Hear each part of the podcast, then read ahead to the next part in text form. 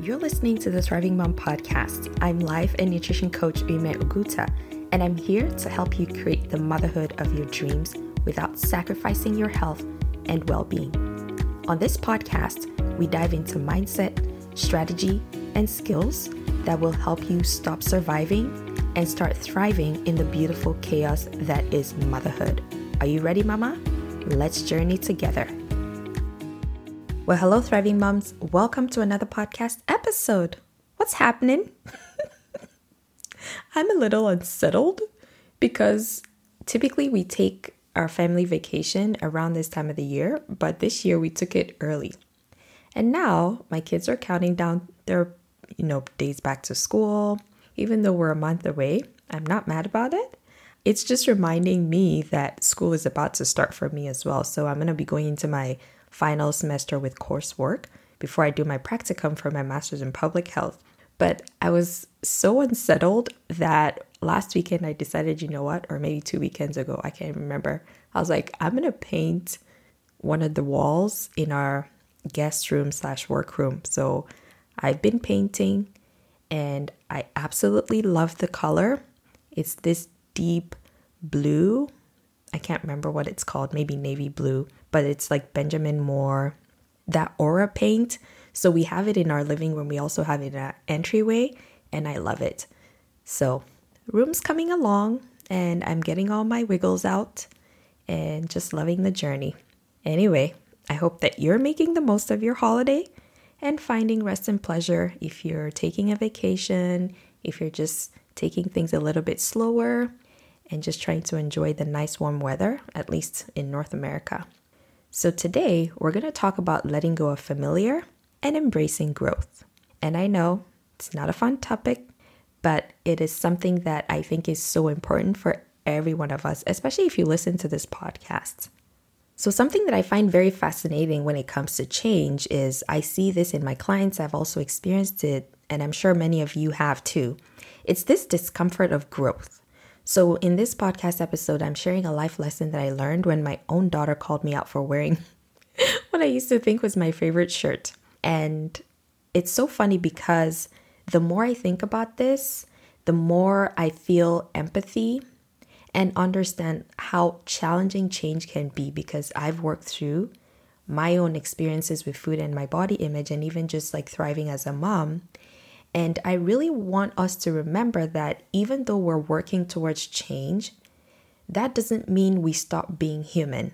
I think many of us feel like when we change, when we become this future version of ourselves, we're never going to have the struggles that we have right now or some of the thoughts. And that's not necessarily true. You will have some of the thoughts. You might struggle with some of the challenges that you have right now. It's just that you're going to learn to be proactive about it. You're also going to learn to know that this is just a part of who you are and you can dial the volume down, right? The discomfort will be a lot less. The occurrences might be a lot less as well. So just wanted to preface with that. So when we moved across the country 5 years ago, one of my challenges was adjusting to online shopping. I'm a creature of habit through and through and when we were living in Winnipeg, I had two stores where I bought my clothes from they were familiar. I always knew what to expect. I've just grown to this place where I don't love spending a lot of time shopping for clothes. So I just want to go in, try stuff, and be done. Like I could spend hours looking at art and decor and things like that, just not clothes. So when we moved here to Yellowknife, many those stores don't exist. And then we had to learn to shop online. The stores that are here, I typically do not buy clothes from them. And I really had to, it was a big change for me. So, anyway, I stopped buying clothes for a while. And because I came here while I was on mat leave, of course, my body was still changing and adjusting. So, I just kind of went around wearing whatever else I used to wear, didn't care. And I had this one button up white shirt that was my go to anytime I wanted to go out. And I remember last year we were going somewhere and I tried it on and it wasn't fitting quite well. It felt a little tight if you know what I'm saying. I squeezed myself into it, told myself it's okay. Two days later, I was going out again and I put it on. And I'll never forget Annika, my 10 year old. She just looked at me and she's like, Are you gonna wear that again? You wear this all the time, mommy. But I think it's time for it to go.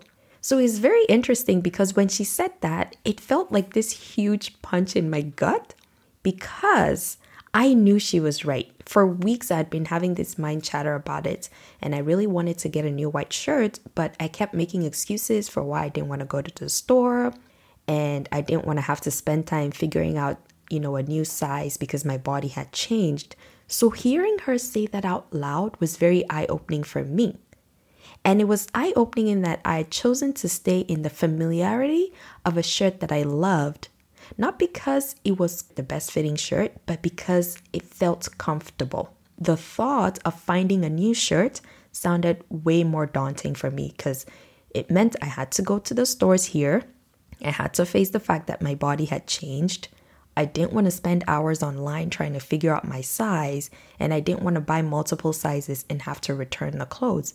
So I just convinced myself that it would be better to squeeze myself into that shirt, which was clearly past its time in my life.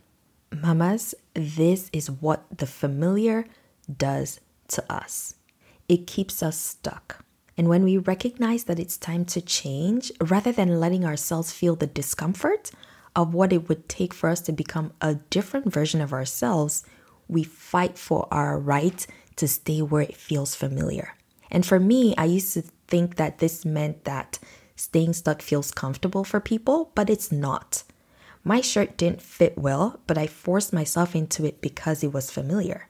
It is that feeling of familiarity that makes us think that what no longer serves us is comfortable. But when you look beneath the surface, it's not really comfortable, right? It's not our place of comfort because a lot of us in that place of comfort, comfort here in quote, it's just because we know what to expect. We know how to respond, right? We don't have to think too much about it. So it's familiar, but it's not comfortable. I really just wanted to make that separation because I think that so many people say, oh, you just like being stuck. Being stuck is, is comfortable. It's not for a lot of people, it's just familiar. And I'm to say on the other end, changing and growing is not easy either. I used to work as a project coordinator with a pediatric pain specialist, and I found it interesting that some children experience growth pains with so much intensity that it could be debilitating. While there are other kids who just experience the pain and they move on. Some don't even know.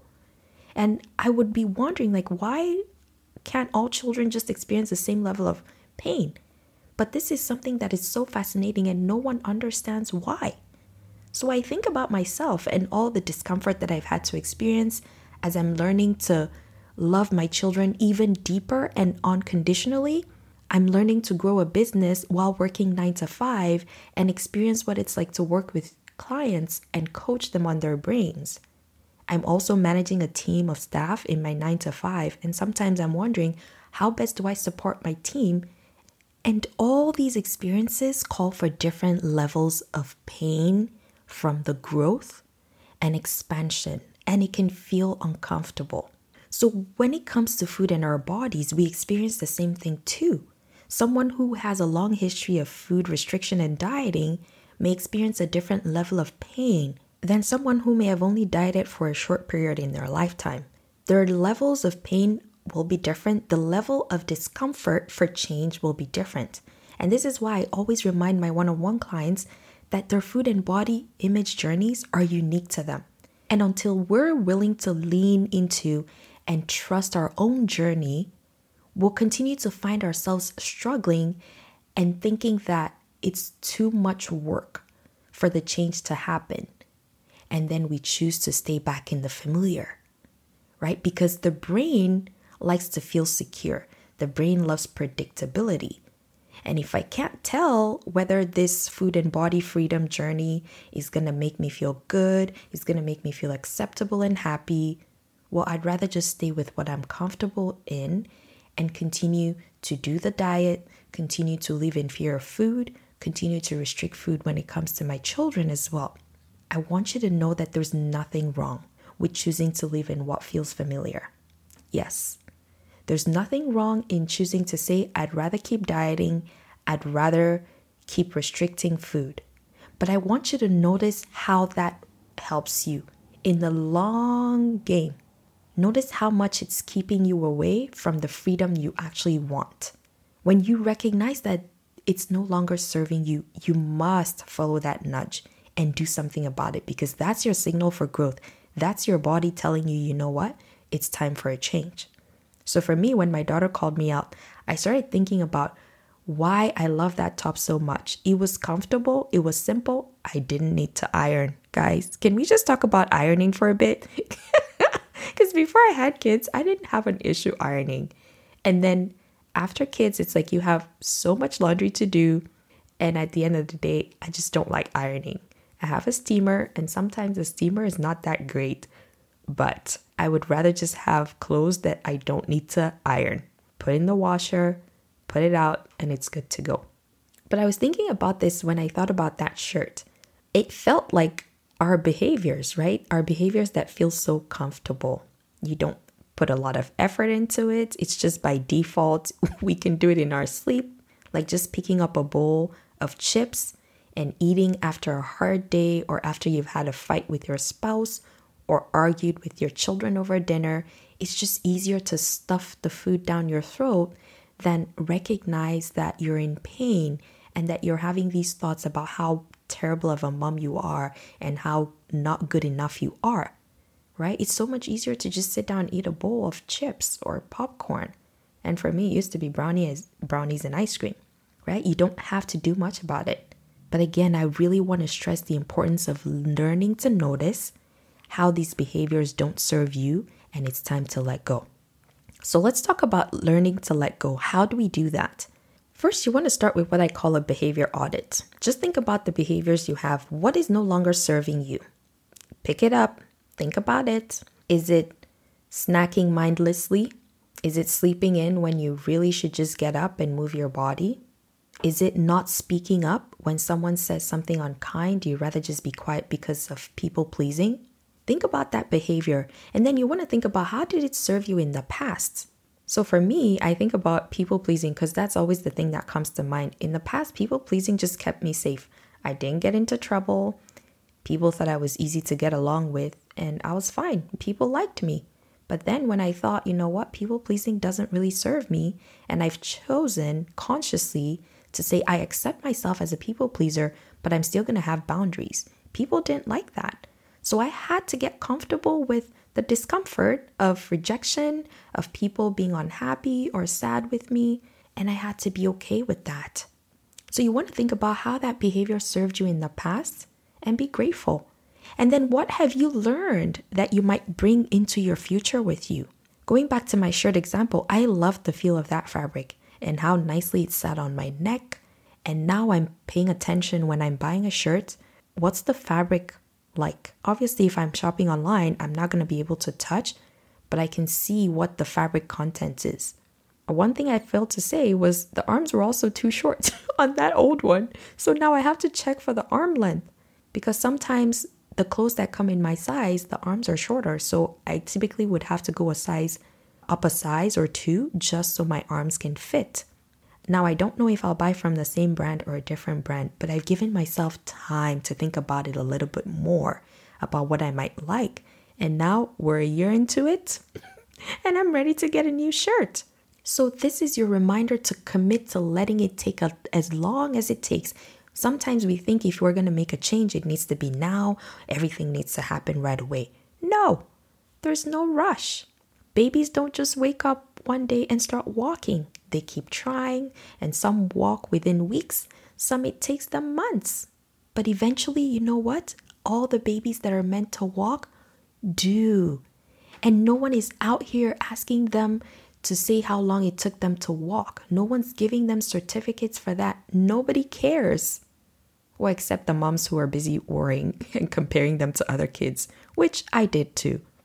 So, no shade to moms, but I just want us to see how we pay so much attention to things when you really look at the grand scheme of things, there's so little, and some don't even matter. So, pay attention to what no longer serves you. Notice and give it the time. How did it serve you in the past, and what have you learned that you want to bring into the future? Then give yourself as long as it takes. And I'm going to say here that you must expect resistance. I think this is one of the areas that trips us up a lot. We just think, you know, because I want to change, I feel ready, so everything should be smooth sailing. No, it's not. I feel like I'm just like dropping bombs everywhere, but I really just want us to be realistic, right? I'm not trying to be a Debbie Downer here. I'm just trying to show you that when you look at things critically, when you put on your big girl pants and pay attention, it's easier to make change from a place of empowerment. So expect resistance. And your job is not to push against the resistance. Your job is to create safety for your body in spite of the resistance. Change is unfamiliar, and our brains like to be, you know, to know what's going to happen. It likes familiarity. So deciding to change will bring up thoughts, especially things that make you want to not do the change. And that's okay. I would even dare to say if you decide to make a change and you don't experience resistance, yeah, you're probably not stretching yourself enough to a place of growth yet. And that's okay too. But if you really want to change, you want to experience some form of resistance because that's what's going to tell you that you've reached your comfortable limit and the next version of you is just beyond that. So don't be in a rush. Give yourself the time you need to create safety for that change to happen. Because one thing I've noticed is as women, we've been taught to not pay attention to our bodies. We've been taught to just do things and everyone's going to be okay. So then we find ourselves dragging our bodies along with all the change. We don't ask permission. We don't even tune in to know how our bodies are feeling. So it's almost like we just keep aggravating ourselves over time because we're trying to change based on other people's expectations of us. Which is why, when it comes to time for us to decide that we want to change for ourselves, it's uncomfortable. Our bodies don't feel safe. So give yourself time and create safety for that to happen. And this will look very different for everyone. You get to decide what safety looks like for you. And you might ask, like, how do I tell the difference between resistance because I don't want to do it and resistance because of safety reasons? So here's what I'm going to offer. If you're new to this work of learning to grow and paying attention to yourself, just start small, right? Growth can be very uncomfortable so start small. For instance, if you're learning to trust yourself to make decisions, how about just making a decision about using a different kind of pen or pencil to write? Very simple. It's low risk. You can always go back to using what you're familiar with, but you'll consciously decide you don't like the new experience and you'll love your reason for that. So you try the pen out, see how it feels. If you don't like it, why? Why don't you like it? then you've given your brain room to explore and say, okay, I can make decisions by choosing, and nobody needs to tell me what to do. That's building trust. The lesson here is not about the pen, it's about the safety that you're creating by trying something new and deciding based on your own experience of that thing instead of letting someone else tell you that it's right or wrong for you. When you're comfortable with little decisions like that, then you can move into decisions about food, your body, what to eat, when to eat, what to wear, and how to wear it. Because these are all challenging questions when you haven't learned to create safety for growth to happen, for change to happen. So now I've taught you how to do that in this episode. Go practice and let's get growing. You have so much growth ahead of the thriving life that you want. So let's not wait another minute living in the familiar. It's time to go. Have a beautiful week, mamas. And as always, keep thriving. Hey, thanks for listening to today's episode. If you enjoyed it, you've got to check out my free food freedom guide because it gives you practical steps you can take to let go of dieting, stop obsessing about food, and eat in a way that you enjoy. Get your food freedom guide at oliveandbliss.ca slash food freedom. And if you'd like to learn more about me and how I can support you to make peace with food and your body, then head on over to oliveandbliss.ca. I'm always rooting for you, my friend. Until next time, keep thriving.